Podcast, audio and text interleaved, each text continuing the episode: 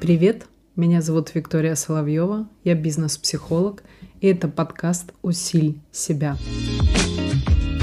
Сегодня я хочу рассмотреть очень важный вопрос, и звучит он таким образом. Позитивное мышление – вред или польза? И всегда ли надо быть бодрым, активным и непобедимым?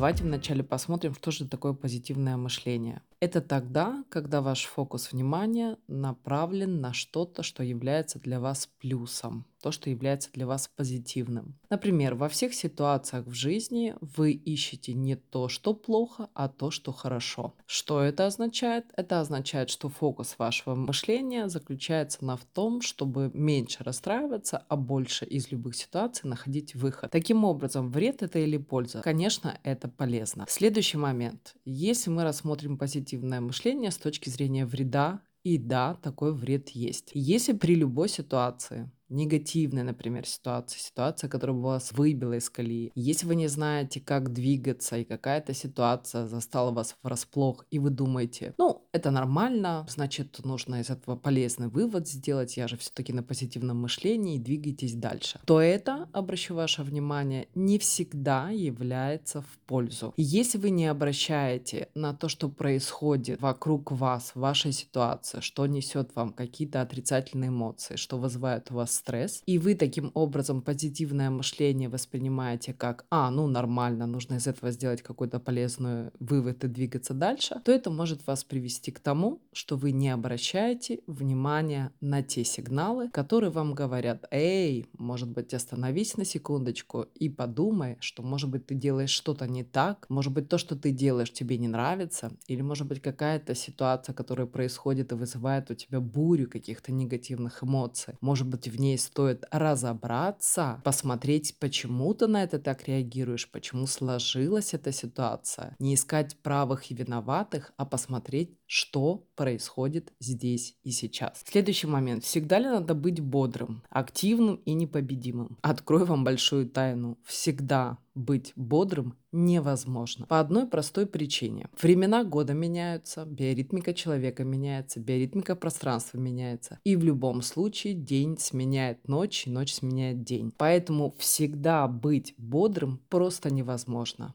У вас есть активная фаза, у вас есть стабильная фаза как плата и есть в любом случае спад. Если вы за собой наблюдаете, то это очень можно легко обратить на это внимание. Например, если вы записываете в день три раза, введя ежедневные записи в своем блокноте. Непобедимым. Давайте мы посмотрим, что это за понятие вообще такое непобедимый. Непобедимый это означает, что вы не признаете свои слабости, не признаете сам факт того, что у вас действительно может что-то не получаться общаться, вы на это закрываете глаза, вы начинаете топить дальше и дальше, и таким образом вы из непобедимого воплощаетесь в человека, который не может признать сам факт того, что в каких-то определенных ситуациях он может быть слабым. И напомню, что слабость — это не минус, слабость — это не есть отчаяние, слабость — это не означает, что у вас что-то не получится. Но сила в слабости, я думаю, все слышали такое выражение, она имеет место быть.